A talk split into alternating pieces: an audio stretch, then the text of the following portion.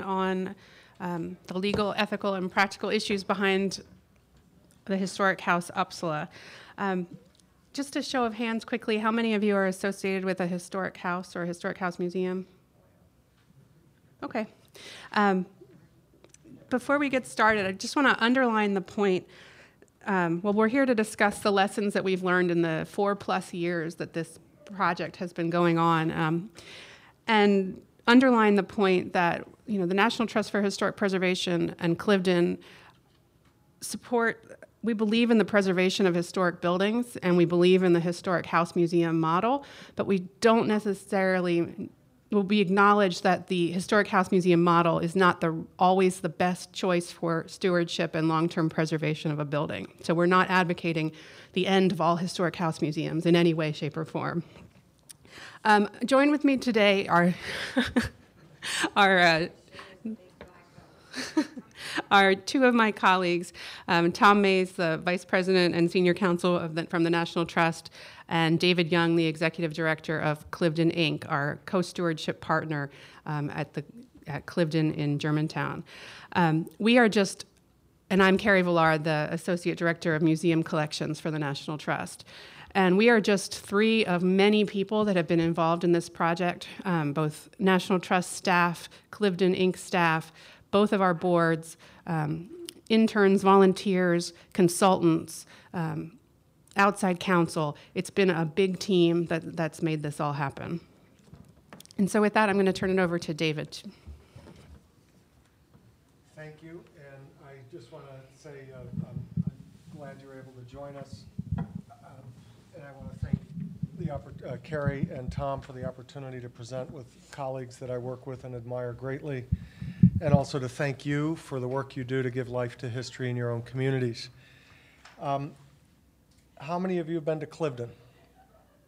How many of you have been to Cliveden? it's really Cliveden on Cliveden Street, and it's one of America's great historic sites. It was built over four years, completed in 1767 as the summer mansion to the wealthy Chew family. It was the scene of the Battle of Germantown on October 4, 1777, one of the largest battles of the Revolution. It could be heard 60 miles away. The house still bears marks from that battle, including blood on the wall. Uh, it was donated to the National Trust by the Chew family in 1972, and it became a house museum open to the public in 1973. It's been the steward of Upsala. Cliveden Incorporated has been the steward of Upsala, which is across the street, directly across the street from Cliveden, since 2005.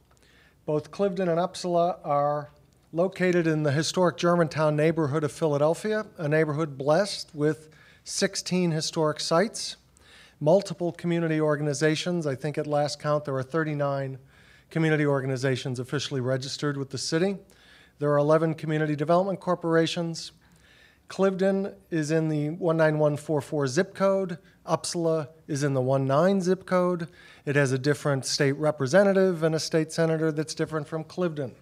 We have a saying at Cliveden everything is three times more complicated. Let me tell you how it got to be so with Upsala. Upsala is a 1798 mansion. It's gorgeous, and it is built on two and a half acres across the street from Cliveden's five and a half acres.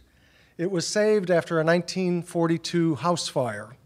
It was basically uh, a home from 1798 until 1930. And in a derelict state, teenage boys set the building on fire in 1942. The community stepped in to save it. People like Frances Ann Wister and the Society for the Preservation of Landmarks in Philadelphia saved it and prevented it from being torn down and becoming a, uh, a, a grocery store. So it was a community effort that saved the building. And of course, what do you do with an old house that you save? You turn it into a house museum. So from 1942 until 2000, 2001, Upsala operated as a house museum, but it was a clubby group, little outreach, uh, board that was aging. Uh, visitation annually in this century was in single digits. It's a beautiful home, and it was a lovely place to have your wedding or your private affair. But the um, organization did very little community engagement. In fact, the words didn't really exist at the time. But the question is upon the merger, was the issue with Upsala a failure as a house museum or a preservation success because the merger helped keep it a sustained building? The first sentence of the mission of Upsala, the Upsala Foundation, was to preserve Upsala. So it's both Cliveden and Cliveden, a failed house museum, and a success story that it was still standing. It's always been zoned residential, including its 60 years as a house museum. So when Upsala merged with Cliveden in a three or four year process that became official in February of 2005, the thought was to make Upsala the visitor center for Cliveden. And uh, the idea was to make uh, Upsala sort of a welcome center for Cliveden's 4,000 visitors, which seemed a little odd to invest $4 million, which is what the plan called for, to turn an old house, uh, 12,000 square feet, into a visitor center for so little visitation. And the National Trust for Historic Preservation at the time prompted Cliveden's board to consider what would Cliveden be if it didn't think in terms of visitation. Why worry about visitation when you need a better footprint in the community and a, a more active role the concern being with 16 house museums and historic sites in Germantown, and there, there have been ones that have been closed since the 1990s, like Loudoun, further down Germantown Avenue, how to avoid the travails that befell the Upsala Foundation. And Cliveden changed its mission uh, as a result to become more about the community than about the visitor, to be a verb in a neighborhood where history can really play a lead role. Germantown is 335 years old, and uh, George Washington lived there, a Revolutionary battle. There's an Underground Railroad station uh, down the street from Upsala. So the change in mission meant that Cliveden uh, really became something else in the process of its merger with Upsala. Uh, the Pew Center for Arts and Heritage supported the planning process to bring the two organizations together and officially dissolve, or so we thought, the Upsala Foundation. But essentially, the merger challenged Cliveden to rethink its, uh, its uh, mission and away from visitor base to engage the community, which becomes essential to how we brought Upsala to the next generation of stewardship. Um, the house, as I mentioned, uh, burned in the 1940s. You see the grand staircase uh, in, the uh, in the image there. You also see some of the restoration work that's been done recently with the high lift there that comes in handy in a slide I'll show you later. Uh, in effect, Upsala for Cliveden was um, an opportunity to show how to rethink historic houses. So we tried several different models, but we also maintained as our top priority preserving the building. The Upsala Foundation uh, was a kind of perfect storm of deferred maintenance, lack of funding, no plan, little engagement, declining resource base, dot, dot, dot. So inheriting this meant much of our preservation work at Cliveden, a site with three full-time staff and five buildings, was trained on Upsala rather than the four buildings on the Cliveden side of the street. But among the projects we did um, with, uh, uh, in our stewardship uh, were to address the architectural archaeology, which gave us a report from Penn Graduate Program in Historic Preservation, the University of Pennsylvania. We did an exterior restoration project. And we essentially had uh, invested with the help of several funders, including the National Trust for Historic Preservation, about half a million dollars in stewardship maintenance and preservation.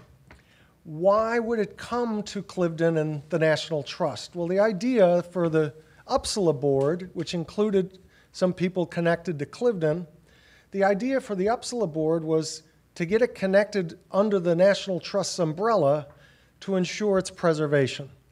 And if it was connected with Cliveden, there would be a better chance for it to be truly preserved. So the stewardship ethic was really a motivator for the merger, even though it didn't turn out as we had hoped. Upsala is built in 1798 high style federal architecture. It's an unknown architect. We don't know little about the craftsman. It's 12,000 uh, square feet on two acres.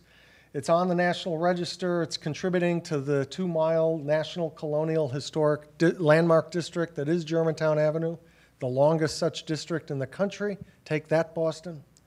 Uh, and it is listed on the uh, Philadelphia Register of Historic Properties, which guarantees the saving of the building. Uh, all these are important preservation uh, designations, but they didn't necessarily guarantee uh, long sustainability. Cliveden tried every trick in the book to make the building sing. Um, we looked at a variety of options commercial uses, we kicked the tires on a cafe and a bookstore, concert facility. Um, uh, uh, nonprofit tenants were there for several years, including the Northeast Field Office of the National Trust and the Mid Atlantic. We had a nonprofit, uh, Cliveden founded a business improvement district for Germantown Avenue. It was headquartered in Upsala. They paid nominal rent, $400 a month or so. We looked at and even got a grant to study the idea of room in room storage for the Cliveden and Upsala collections. We looked at an archaeology station for historic Germantown.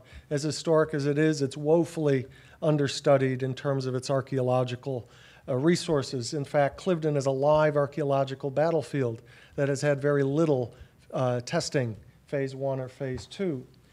And then the recession hit in 2008 and 2009.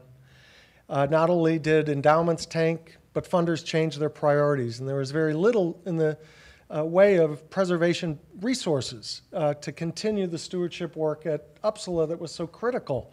The wood was shot. Uh, it was just months re- uh, really away from being completely gone. There was asbestos, there was mold. It was really beyond Cliveden's capacity. This was uh, just a, a, treasure trove of complicated preservation fun stuff. Asbestos. Um, the, the high lift came in handy because the entire soffit was a beehive on the third floor. That was a $1,500 fix. Good thing Wyck has a bee person, so they, we got that person up there to take the queen away. The operating costs amounted to $20,000 a year to cut the two and a half acres and to take care of the 12,000 uh, uh, square feet.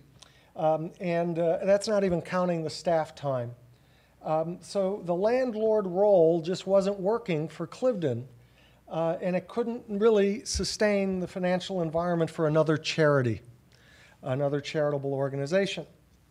So we started to consider a, a different steward and a different owner. And on November 13th, one of our board members, in fact, the gentleman who was on the Upsala board who, who helped instigate the merger with Cliveden, was approached by an individual who was preservation minded as a collection of colonial maps and furniture. And this fellow was from Germantown, had preservation roots, very philanthropic. And he wanted, was interested if it could be bought as a private residence and he would make it his site to entertain his uh, family. Uh, it would entertain visitors and so on. He had the resources. But um, in looking at it, it really couldn't be a typical real estate transaction because it had come to the National Trust as a nonprofit merging with another nonprofit to guarantee the preservation mission of Upsala. And so this meant we couldn't just sell it uh, uh, in a way that we might traditionally do that. Meanwhile, there had been a lot of issues in our own community about uh, sweetheart deals among preservation organizations, um, you know, um, um, little uh, um, backroom things that had been done for the preservation of a house and the guarantee of an easement. And we re- really wanted transparency. The, the Cliveden ethic is very much involving the community. In my work to understand what happened to the Upsala Foundation, it was clear that in the merger, no one used words like community engagement. No one asked the neighbors what they wanted the building to be. No one asked the neighborhood associations, all of them, or the community development corporations, any of them, what do we want Upsala to be? So the buy in was essential. And the good thing is, Cliveden has a, a, a, program series that's been essential to the expansion of our interpretation because Cliveden isn't just a shrine to the revolution, it's also a home to a large slave owning family. The Chew family were among the largest slave owners in Pennsylvania, the Quaker state the city of brotherly love, um, the city that gave the world the Declaration of Independence, had 6% of its population enslaved at the time that document was written.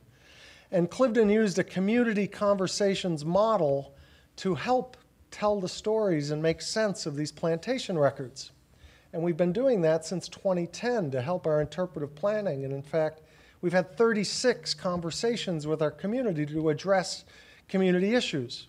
So it became a helpful program model to ask the community, finally, what do you want Upsala to be? So in 2013, we had a Cliveden conversation about the future of Upsala in the Upsala building with the Penn graduate students describing what they found out, soliciting some input, taking us through the nuts and bolts of their 900 page uh, report, which amounted to a historic structures report. It was conducted under the leadership of Christine Carter and John Milner of Milner Associate Architects, prominent preservation architects. And from that Cliveden conversation about Upsala, we got great ideas about how to make another house museum.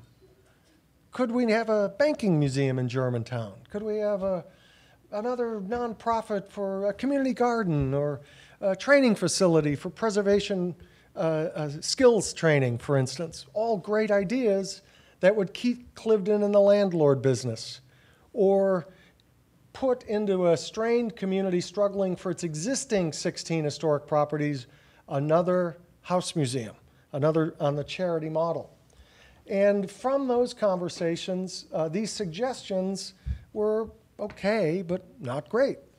Um, we had another Cliveden conversation in 2015 uh, that helped to um, uh, engage uh, the larger question of well, can we have other options beyond not just the House Museum, but also to just get a sense of the community's comfort level if we were to put it up for sale or to find another steward entirely. So we got great ideas, an architecture office, another idea for a welcome center. Lots of the ideas came pitched as, well, have you ever thought of? And in fact, we had. And we had kicked the tires on many, many issues.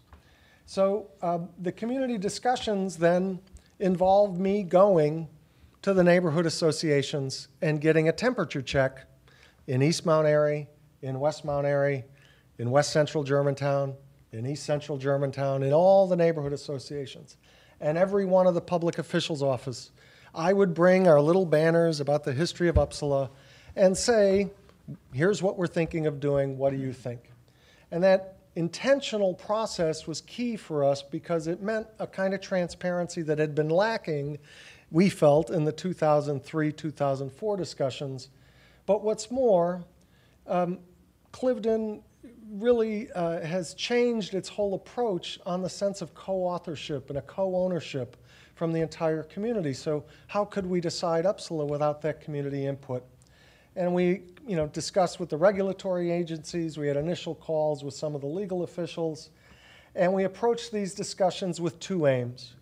Find someone who could give Upsala the love that was beyond Cliveden's ability and to get out of the landlord business. But also to bring the community into the discussion and to get some sense of buy-in. But very few good ideas came from the conversations that had not been tried before and very few proved to be workable in any way without a godfather or winning the lottery. So after October 2016, a for sale sign appeared after we reenacted the battle uh, on uh, the property.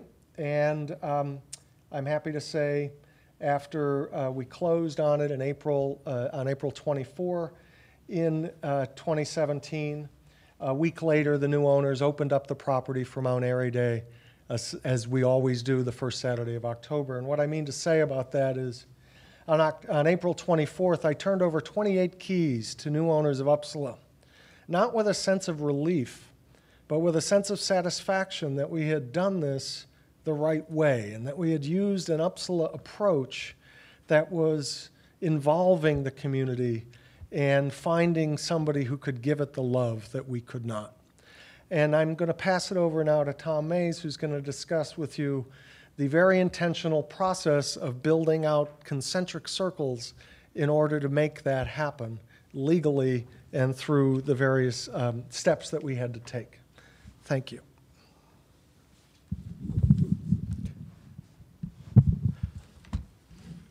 Thank you, David. Um, So the legal issues. David's described this public process, and at the outset, let me say that there are many legal issues here at Upsala, and I'm going to go through some of them specifically. But before I delve into them, I want to make it clear that although the legal issues are distinct, they're also completely tied to the transparency issues, the ethical issues, and the public engagement that Cliveden did in cooperation with the National Trust. And we would not be able to have been successful on the legal issues across the board, most likely, had we not gone through that transparent um, public process. And I'll, I'll explain a little bit more about that as we go through it. The other thing that, that is really key to remember is that I don't think we would have been successful on the legal issues if we hadn't been motivated to do the right thing to begin with. And there are two key aspects to that in my mind. One was that we were motivated by what was in the best interest of protecting Upsala. We were always committed to protecting Upsala one way or the other. And the next one has to do with money, really. We talked about this at, uh, this morning a little bit. Um, they're legal issues, but one of the key questions everybody who had to give approval would ask at the outset is if you're going to sell it, what happens to the proceeds? So, saying at the outset consistently what's going to happen to the proceeds in a way where that money remains in charitable use and for the benefit of the community was critically important to it. So these legal issues and ethical issues and pragmatic issues are completely intertwined, as is the, the public process that we went through. So here's my quick bullet list of some of the legal issues we had to deal with. First, there was just the overall decision to dissolve the Upsala Foundation. And that occurred, as David said, the property was transferred in 2005. Carrie said our process uh, started in 2011. That was really the second legal process. The first legal process started in 2002, 2003, when they were talking about what, what would happen with the, uh, with the Upsala Foundation, and I'll go into more detail about that. Then there was the actual process of dissolving the foundation, which required court approval.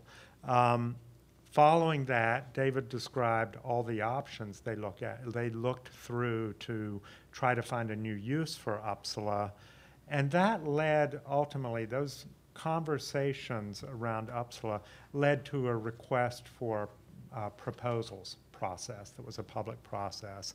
And when that didn't pan out the way we wanted it to, it led to the real estate sale. All of this uh, was premised on the idea that we would protect the property with a historic preservation easement. Um, and then there were the legal issues around collections uh, disposition, which Carrie will talk about a little bit. All of it culminating in our request for approval to the Attorney General of Pennsylvania. And after that approval, a sale subject to easements to new owners. So uh, that's, that's the general process. The dissolution of the Upsala Foundation was a key legal beginning point for us uh, because in Pennsylvania, it is uh, required that if a charity is being dissolved, uh, it has to be approved by the probate court, essentially, which in Pennsylvania is called the Orphans Court. And it's a formal process. It typically requires consultation with the Attorney General's office, the approval of the, hopefully the approval of the Attorney General's office, and then a formal court action. And there were key aspects to that process. One was all the parties were in agreement that this was the right initial solution the dissolution of the Upsala Foundation, a transfer to the National Trust with management by Cliveden so that this property could be preserved in the, in the future. So at the outset, we had agreement among all the parties and virtually no uh, even expression of concern from the community about that. So everybody was in agreement about it to begin with, and we ultimately went through that legal process and, and got approval. What I want to emphasize for those of you who are thinking about a change for a historic property anywhere else in the country is this process is often governed by state law. And This happened to be in Pennsylvania, which has a fairly careful review process and has a statute that governs this. But not all states will have this. Some will simply have principles of law. So at the outset of the investigation of what you need to do with a property, the first question uh, from a legal point of view is, is it restricted? Is it held in trust? What are the legal restrictions that we are subject to now that we have to grapple with as we try to think through what the next use for the property will be? And that's going to be different for each property and different for each state. And I get questions about this all the time on the phone, and I'll just say that I can't tell you how many times people have called me and they don't know whether their property is subject to legal restrictions or not. So point number one is look into that at the outset. Speak And into I- the mic a little more, too. I'm sorry. Speak into the mic a li- for the recording. Okay, sure. And I just wanted to add one thing too, was it also involved me getting in touch with Upsala board members who I'd never met, calling them out of the blue, bringing people up to speed on this. So there's also, this takes a lot of time and intentional communication. Absolutely, I couldn't agree more. So, um, as David described, we went through these conversations, and coming out of the conversation were all these ideas, which were vetted to some degree, but it left a question mark in our minds about what we should do next to make sure we had done appropriate due diligence to make sure there was not some other steward who at the last minute was going to step forward and say, we were always, we would have been willing to take on Upsala and take care of it, and here's our proposed use. So we used a technique that's been used in other places in the country uh, where we issued a request for proposals to the community to say, we're looking for a new steward for Upsala, uh, and we're, we're welcome to receive any proposal that is uh, sustainable, that will preserve uh, Upsala, and that will provide for its ongoing care and maintenance. Uh, and we issued this uh, publicly. We, we, it was widely distributed. It was marketed in magazines and online and through the trust website and things like that. We did get proposals. And we got proposals from a variety of sources, both private individuals and other nonprofits. But frankly, we were disappointed in the proposals. Uh, most of them did not actually propose us an even soon rehabilitation of Upsala. And most of them did not seem to have the financial resources to actually care for Upsala in the long term, nor did they even have the resources to endow the easement that we were going to place on the property. So we were quite disappointed in the, in the proposals that we got in. We did not, however, reject them all. We, we considered them and we put them in abeyance. And Cliveden's board, in particular, encouraged us to go to the real estate market to see if there might be somebody else out there that we were missing because before we jumped into one of these proposals from the request for proposal process. So we decided that we would do that, and I'm going to come back to that real estate process. But before I I do that, I wanted to quickly go through some of the easement aspects to this because this request for proposal was uh, subject to a historic preservation easement. The National Trust does not transfer historic properties out of its possession without protecting it. So we always intended to put a historic preservation easement in place, and we made it uh, a condition of the request for proposals and ultimately the sale. So I imagine, I know that many of you in the room know what easements are, but historic preservation easements are basically legally binding restrictions on the property that are enforced by a nonprofit, in this case, the National Trust. The National Trust holds about 130 easements across the country, and we actively monitor them and enforce the easements over time. They're very flexible documents, and they provide for uh, protection across the board, and they can even be tweaked. So, for instance, they protect the exterior, the landscape, the interior, and in this case, public access. So on the exterior, we crafted the easement so it protected all four walls of the building, including the L at the back and the additions that had been built over time. Um, we also protected the interior, so we protected the entire floor plan of the first and second floors of the main block of the building, as well as certain aspects of the L. We protected woodwork, plaster, um, uh, floorboards, walls, uh, almost any detail that contributed to the historic character. Upsala was fortunate, however, in that it had this L where there had been kitchens and bathrooms in the past. So we were very clear that there was a lot of flexibility in those spaces for people to modernize the building and to put in contemporary kitchens and bathrooms And air um, conditioning. and air conditioning and and we got a lot of questions about that and we had to spend a lot of time with potential proposers and with potential purchasers ultimately explaining how the easement worked and getting them comfortable with the idea that we were not going to prevent them from putting in a bathroom that would allow somebody to actually live in the house or use the house for whatever purpose. So, um, so we put that in place. One of the special things I wanted to highlight was the public access requirement.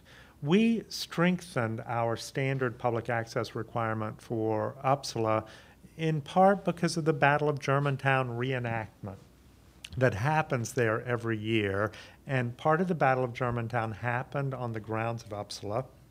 The house didn't exist at the time of the battle, but part of the reenactment happens there. It's happened there for many years. And so we required that a future owner would be willing, upon our request, to allow that reenactment to happen. So I show this, um, this landscape plan where we actually drew a circle and said, this is the area where the reenactment uh, can happen. So it's defined and understood by, by the new property owners. So that generally is the easement protection that, that we put in place as a part of this legal process. And that was true for both the RFP and for the sale. David? And what this means is someone taking on Upsala had to agree to put three cannons on the front lawn the first Saturday of every October, allow a beer garden, pony rides, this kind of public access for a reenactment involving four hundred reenactors closing off a major artery in a dense urban neighborhood. Quick question about that, so if, a- for a private owner then, having a public event on the site, so would Cliveden, or who would be assuming the liability? Isn't that an excellent question? So, uh, these owners did not feel strongly about that. Typically, the um, uh, liability, they have good insurance. Typically, that liability would be done by the entity holding the event. So we just went through a long process of working with the owners to figure out exactly that question, and it was successfully figured out. But great question. So, yes, go ahead. Sorry. Um, yeah. Is there, did, when you say public access, not to the home, just to the So, grounds? so we also, in our standard easement, provide some level of public access to the home, where typically we require a property owner to open their home, if the interior is protected, to open it upon our request for one or two days a year. So for instance, if they participate in a community house tour, that satisfies that requirement. And we also, uh, in our standard provision, require them to allow us to publicize the interior so people can have digital access to it and can see it in that way. And there was a question back at the back too. Miss, did you have something? Okay, good, great. So, my, my, so the public access component gets written into your easement, right? Yes. It's written into the easement. Sometimes we'll have a separate document that's a rehabilitation agreement that requires them to rehabilitate the property within a certain period of time and specifies how. Um, and um, Carl Nold's in the audience too. Historic New England has a very um, uh, extensive easement program as well. For the purpose of the recording, if you could repeat the question when it's asked. so Thank you, thank you. So that was a question about public access and whether it's written into the document.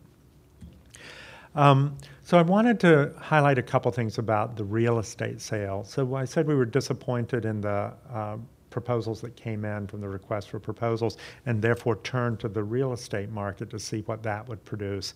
And in doing that, the first thing we had to do was hire a realtor. And the trust typically will go to the market and ask for proposals from realtors as a part of that process. In Germantown, we had already worked with a realtor, and there are two things I want to emphasize. One is you need to hire a realtor, if at all possible, who has expertise in selling and marketing historic properties, and if at all possible, with restrictions or historic preservation easements. It's very tricky to explain these requirements to potential new owners.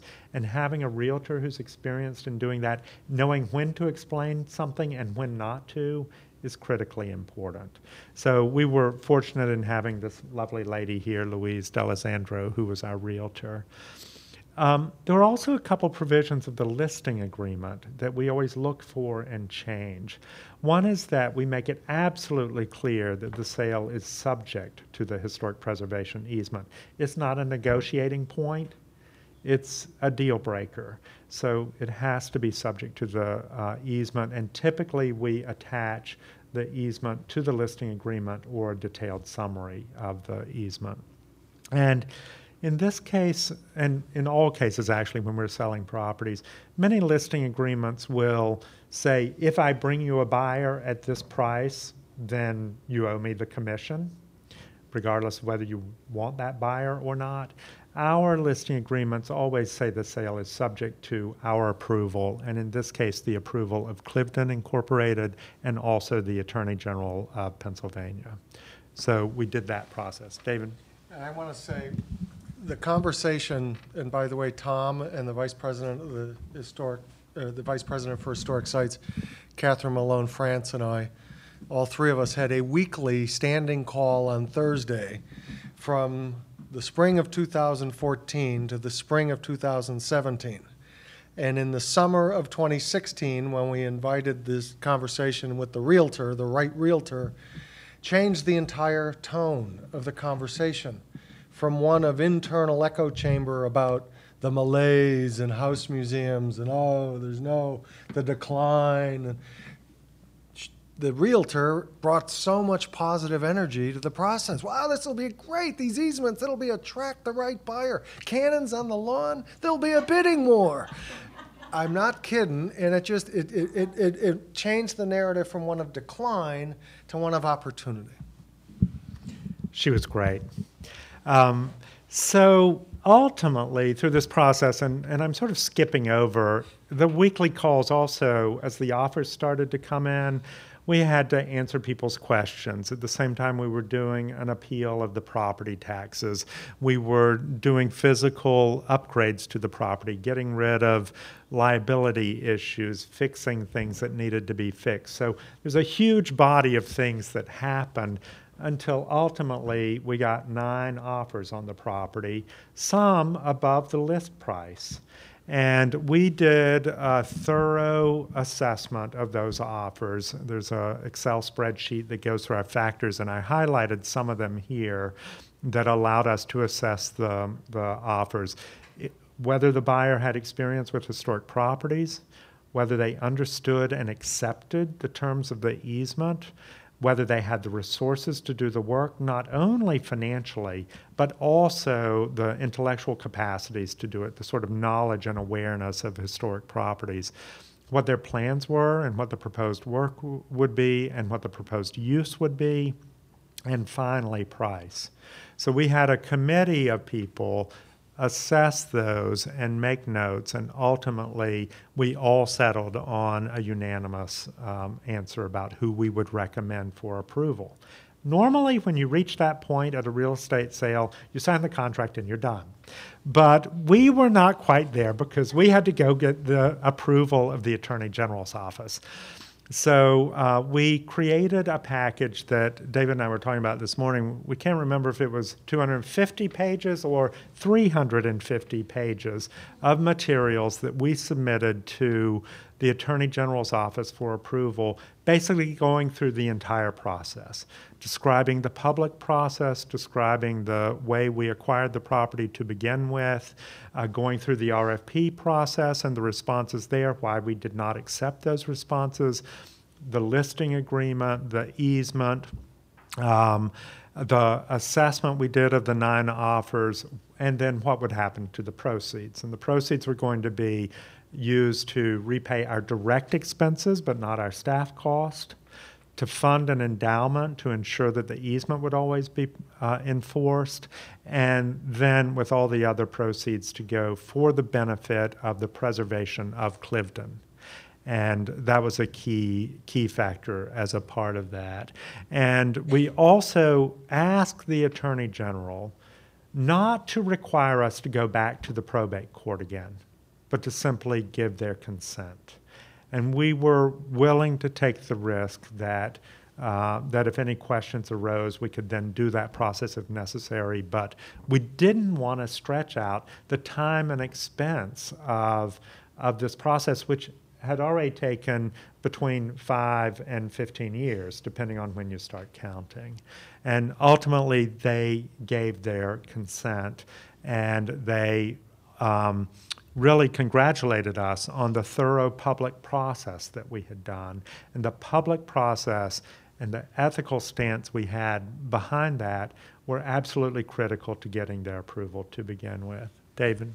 The only thing I would add to Tom's excellent summary is that report we delivered to the Attorney General had to really foreground the changed circumstances that explained why Cliveden couldn't handle it anymore and couldn't give it the love. And that was partly financial, our small staff, uh, diminished resources in the preservation community, funders changing priorities, so on and so forth. Absolutely. Um, and then ultimately we sold it to these, this, uh, these two lovely people who, uh, from all reports, have been fantastic stewards, and David can talk to you more about that. But uh, they accepted the terms of the easement. They've been very welcoming. Uh, the easement endowment was funded. Um, the cost have been reimbursed, and funds are already being used at Cliveden to help preserve Cliveden. And I'll be happy to answer questions afterwards, but let me turn it over to Carrie to talk about the collections. Okay, thank you. Um, while they were all busy with their weekly meetings, I was having close to weekly calls with the um, education director at Cliveden, who has the responsibility for the oversight of the collections at both Cliveden and at Upsala. This group of collections was came with the property when it was transferred from the Upsala Foundation. It was never a collection that the National Trust or Cliveden Inc. added to, so it was a, a, a finite, discrete collection that came with the house. It was never fully um, renumbered and, and accessioned into the National Trust collection.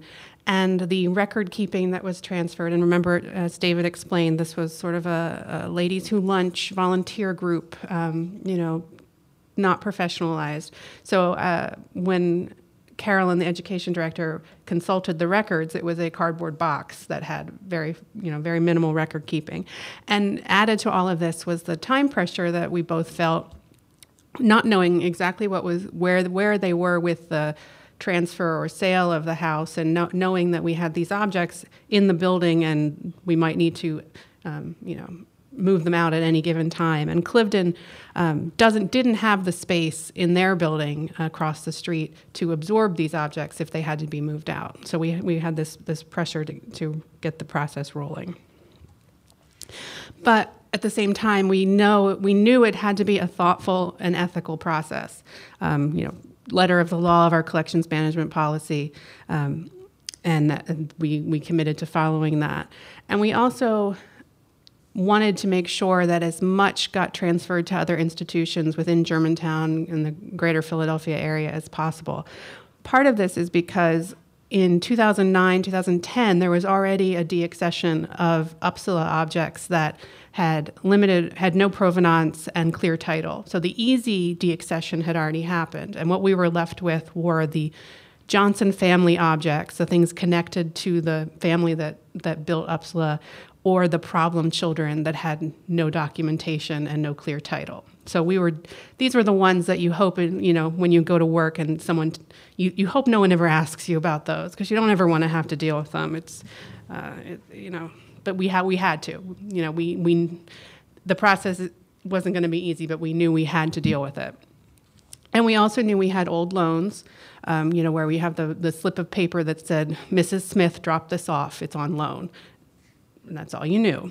Um, and restricted gifts. We're, we're still dealing with bequest for objects to be used in a named room. You know, these, this, this barometer will be displayed in the Smith room.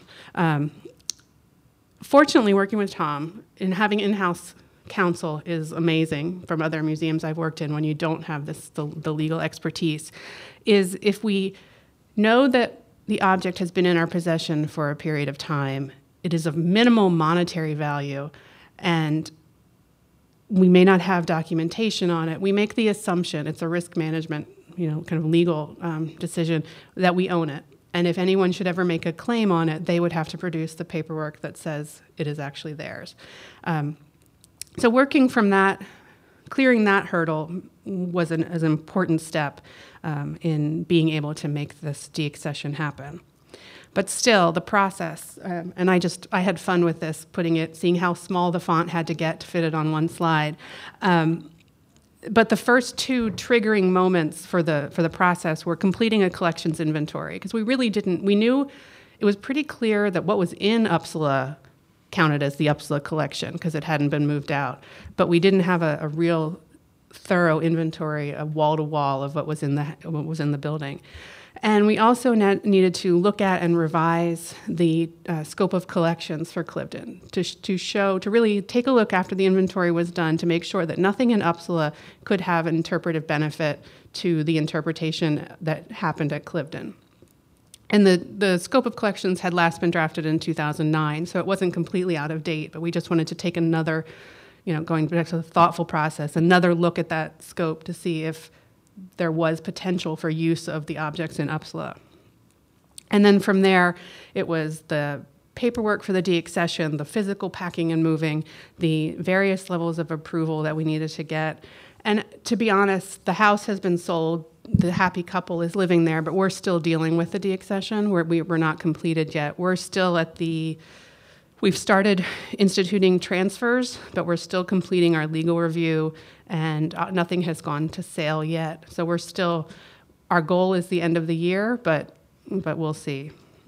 Um, and the deaccession request for, from the National Trust is spelled out in our collections management policy.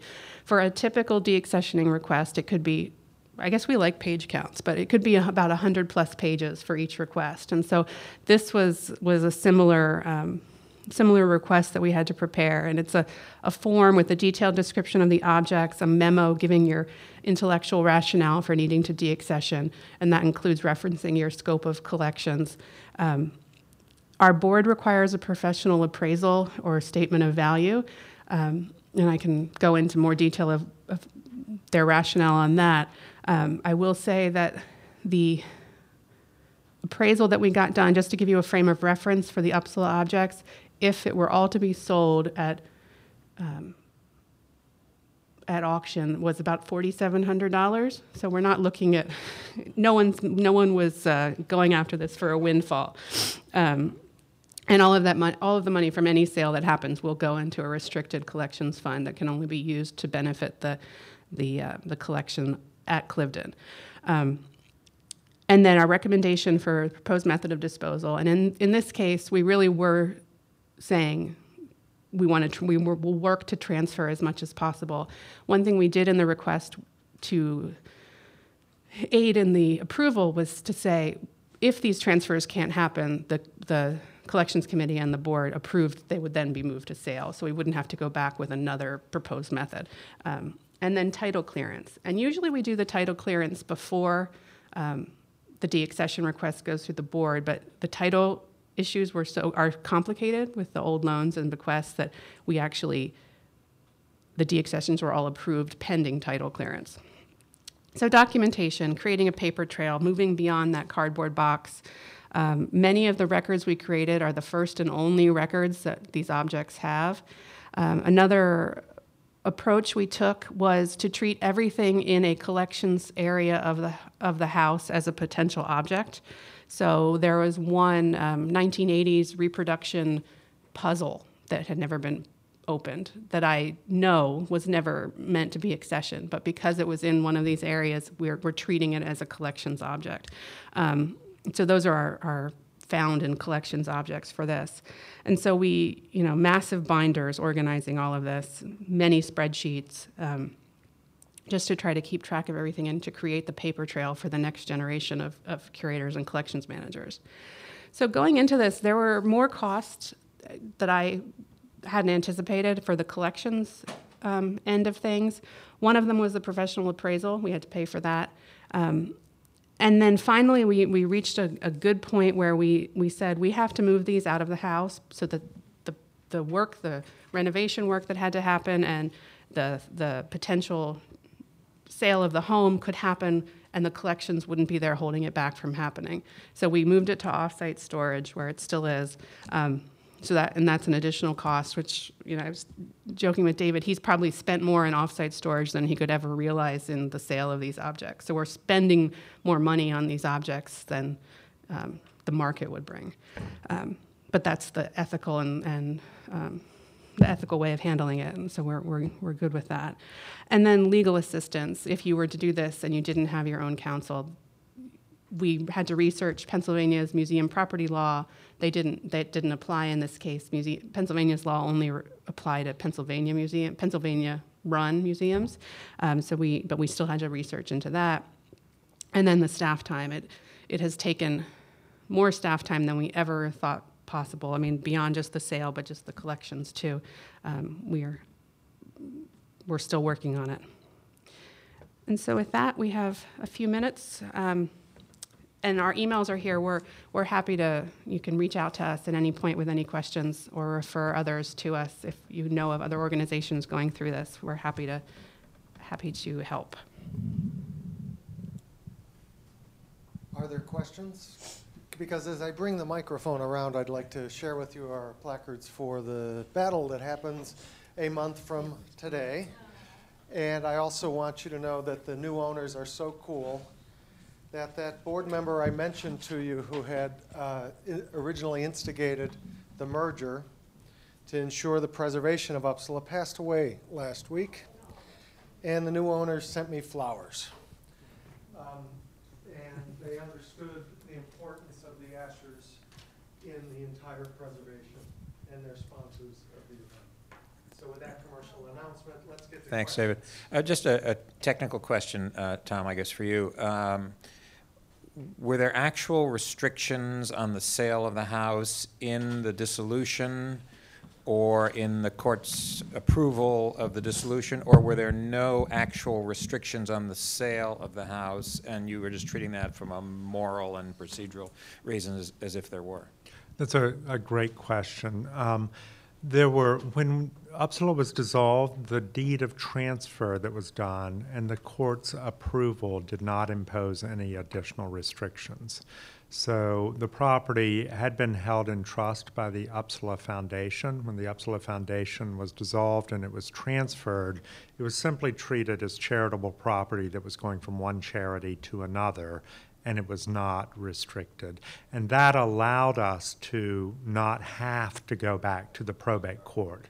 Had there been an actual restriction in the deed, we would have had to go to the probate court. So the Attorney General's approval alone in Pennsylvania would not have been sufficient, I don't think. And you did feel that even though there were no restrictions then legally and technically, that the Attorney General's approval was required?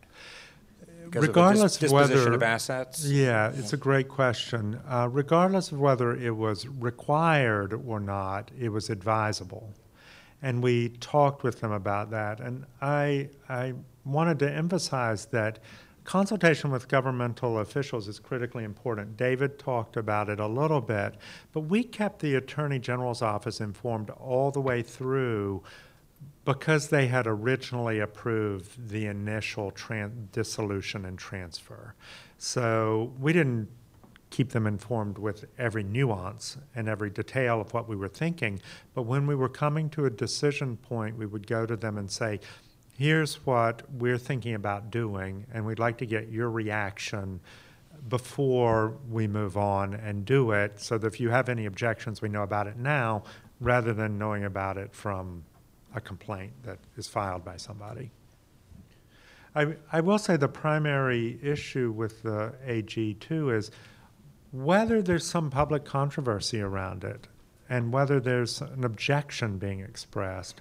We have had an objection expressed in the past about the uh, deaccessioning from Cliveden, and we responded about how our deaccession complied with the ethical standards, and they accepted it and approved it and moved on.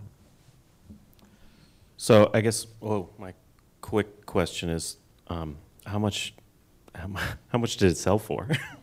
It was listed at four hundred and ninety-nine thousand, and it sold for five hundred and fifty thousand.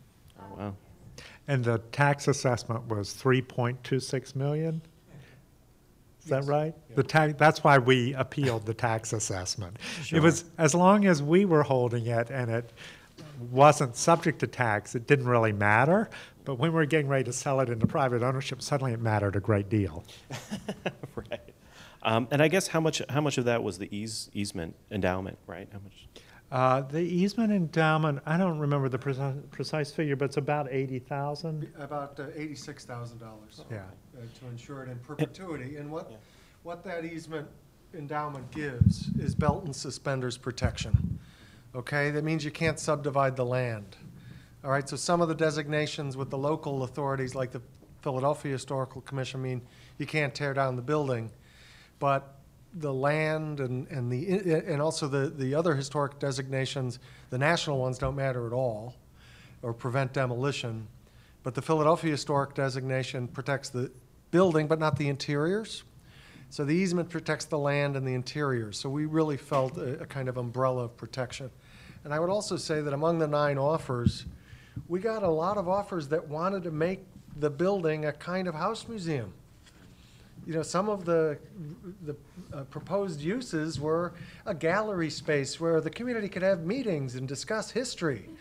Uh, and so I, I just want you to know that there's a sense, I think, of beautiful places should be shown off. And in an era of house concerts and pop-up beer gardens on private space, it, it, it- is something to consider as we uh, often sort of uh, poo-poo the house museum as stodgy. It is also a, a, um, a kind, there's a, a resonance of the concept of it in the popular American imagination that is undeniable. I guess, Just the cost of it is too, Yeah, for, for your organization. that's right. The, the, I mean, I wanted to add one clarification about the easement endowment too. Our easement endowment is calculated so that it will kick off an income, a payout essentially adequate for us to monitor the property once a year, visit it and make sure it's still uh, being protected and preserved. And also, it's got a uh, little bit for enforcement cost in case that's ever needed. I, I, I mean, this is, I mean, it's amazing, just like the process that you've taken, the thoroughness of it. Um, and it clearly required a lot of resources of the National Trust and, and Cliveden and time. Um, so I guess my question is kind of, have you done this? Do you do this elsewhere? Have you done this elsewhere? And, or if, if not, then would you do it again? So um, I, it's a great question because we talked with the AG's office expressly about the time and expense of going through such extensive process to do this. And for the museum field, I think that's a big concern that it would be very useful if we could figure out um, a more streamlined way to do it. I'm not sure that's completely possible because of the public engagement that's actually necessary. We have done this in a couple of other cases. Uh, there are a number of models that are in Donna Harris's book called New Solutions for house museums. I think the one that's featured there from the trust is Casa Amesti. So that's a great resource. And David, did you want to respond to that also? Uh, I would just say that, um, you know, our budget is four hundred thousand dollars a year at Cliveden. Uh, The staff is uh, Preservation Director Libby Hawes. She's full-time. I'm full-time. The uh, Carolyn is Carolyn Wallace, the Education Director. And then we have two regular part-time, and we pay our seasonal guides. So when we're talking staff commitment, staff investment, it also meant something had to come out of the boat in order for us to put focus on this in the boat. What was it costing you to run the house? Could you repeat the question? Uh, What was it costing to run the house was a- a thumbnail, i- about $20,000 a year in utilities, landscape, uh, and that didn't even mean, you know, the, the- uh, insurance, you know, other, uh, all of that. It, it could have been higher, but then there were the projects, like the, the really serious mold infestation. That, you know, tho- that, that, that 20,000 was just operating and overhead, not critical priority projects. And that probably didn't have the directors, I mean, you're overseeing it and. Yeah, or the custodian's time, or it didn't, it didn't include the, um, the question was, did it include the director's time or other staff time? It did not, uh, but uh, the overhead did include the security system, where, you know, and the phone calls I'd get in the middle of the night for the last 11 years, and, you know, these sorts of, the, the happy site management issues of uh, being a historic house museum director. Sandra? So I know this process has been obviously lengthy. I mean, over 15 years um, from when the discussion started uh, with the Upsala Foundation, and ultimately it's had a happy ending um, for the house. Would you go back in time? Would you have accepted the house uh, uh, when the discussion started, or would you have recommended this? Uh, like, what, what would you do different? Would you go through this whole thing again? I know it was an albatross in the middle, so I'm just kind of curious your ultimate assessment of the process. And you're asking me. Uh, So, well. uh, Well, I know you weren't there when it was decided, so. I didn't see uh, Carrie or Tom jumping in for this. I And, was shying away. uh, well, uh, there's two things. I- I I stepped into this job, and Upsala was the, what are we going to do? And we we have a relatively entrepreneurial board and a visionary staff with, that's done a lot of innovative work, and we couldn't make it work. So I, think in the if I if we had to do it over again, we would have been much more intentional about what the community wanted in 2003 and 2004. And frankly, in looking over the bowels of the Upsala Foundation documents, which I did for several years, even the smart people at the trust or the, the Pew Foundation that were helping with the merger weren't ask, weren't using phrases like community engagement, things that we wouldn't we wouldn't do now. Um, and so that would certainly have been different. But I also think the impulse to preserve would have been there. And, and in that case, you know, the, the cautionary tale is could we be more proactive to get ahead of the issues? And I think that's the lesson that folks facing these kinds of issues in their own communities should look at. How to be strategic in addressing the problems and whether it will be there in 20 years if you don't have a plan and you have these deferred maintenance and you don't have a lot of annual revenue uh, from earned uh, sources and such. Um, those things that the Upsala Foundation wasn't thinking strategically until this, the stern was five feet underwater.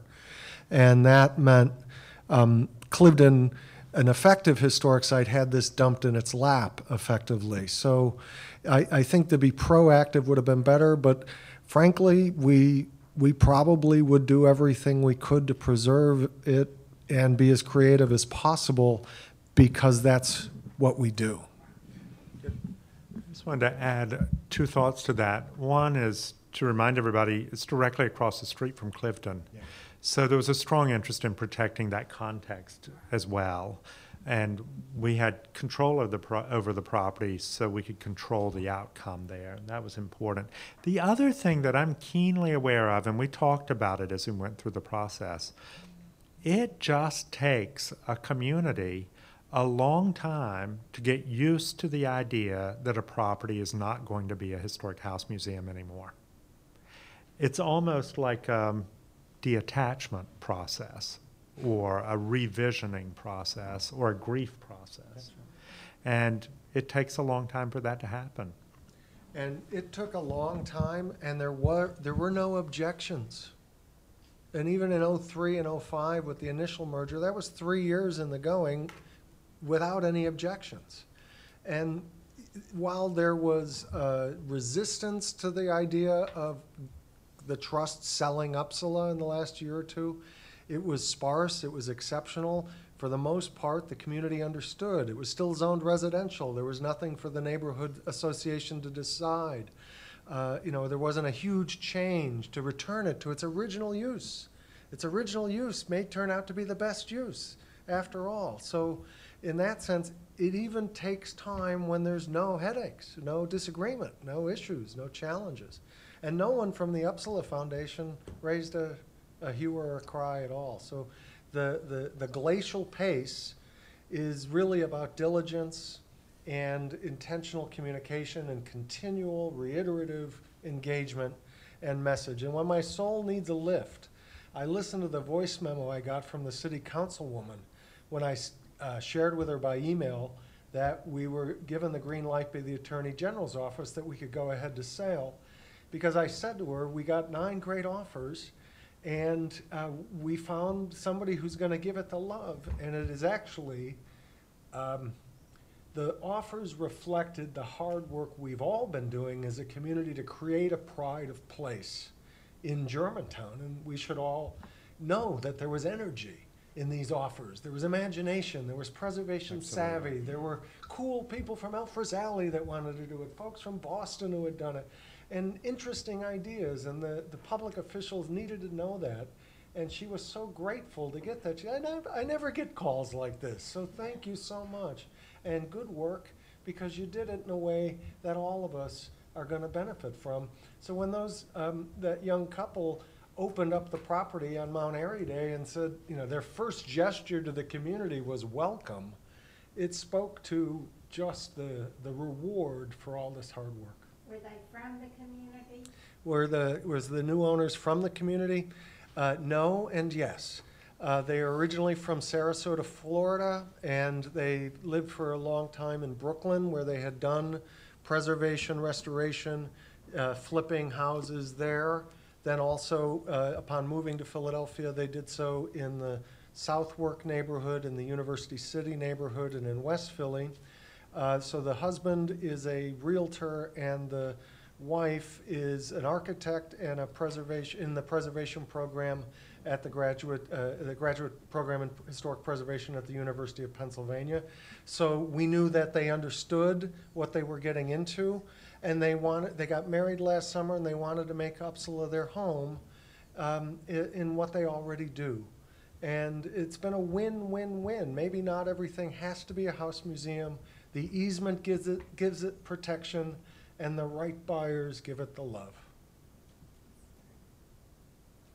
I have uh, two quick logistical questions. So you appealed the tax assessment.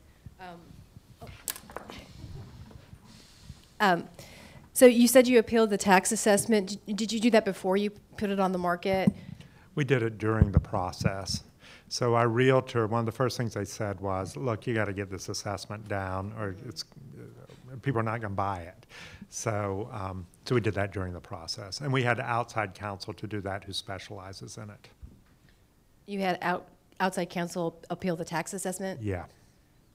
I, I'm actually in those, a lot of these processes. I'm like, oh, I'm done with that one and that one and that one. And now I'm, I'm moving on to some of the others. And I'm like, ooh, that's a good idea. I hadn't thought about the tax assessment yet. Okay. Um, and then for potential buyers, did you have cost estimates of what it would take to rehabilitate? Not a lot of that. The main thing we did to try to help buyers visualize things was um, Ashley did a draft up of where bathrooms might go. Um, the, the kitchen space was pretty clear. They could do pretty much whatever they want to, and there, and there was generous space there. But the bathrooms were a lot trickier. So we had our in-house architect actually draw up some plans like that. But we didn't do, uh, I think, I don't, I don't recall that there were any um, cost assessments for specific things. Well, um, to the point, in 2000, in the 2005 strategic plan for Cliveden, it included an architect's estimates of Upsala, and he had previously served on the Upsala Foundation board. And he put uh, the, the need at about $1.1 million. And chipping away at it, it left thumbnail sketch guesstimate about half a million to do a quality rehabilitation, including modernization. But that was, that was guesstimate. It was, not, it was our internal sense of what it would take based on what we had already invested to knock out some of those uh, tasks that added up to the $1.1 million. And to the point about restrooms, there were no restrooms on the first floor, for instance. So, you know, key elements to modernize. There's no, there's, there's no uh, ADA accessibility. So there were some key elements that had to be factored in. Thank you. Yeah, we're, we're out of time. We're actually over, but thank you all for coming. And uh, if you have anything else, we're happy to stick around for a minute or two and, and chat. Thanks for your evaluations.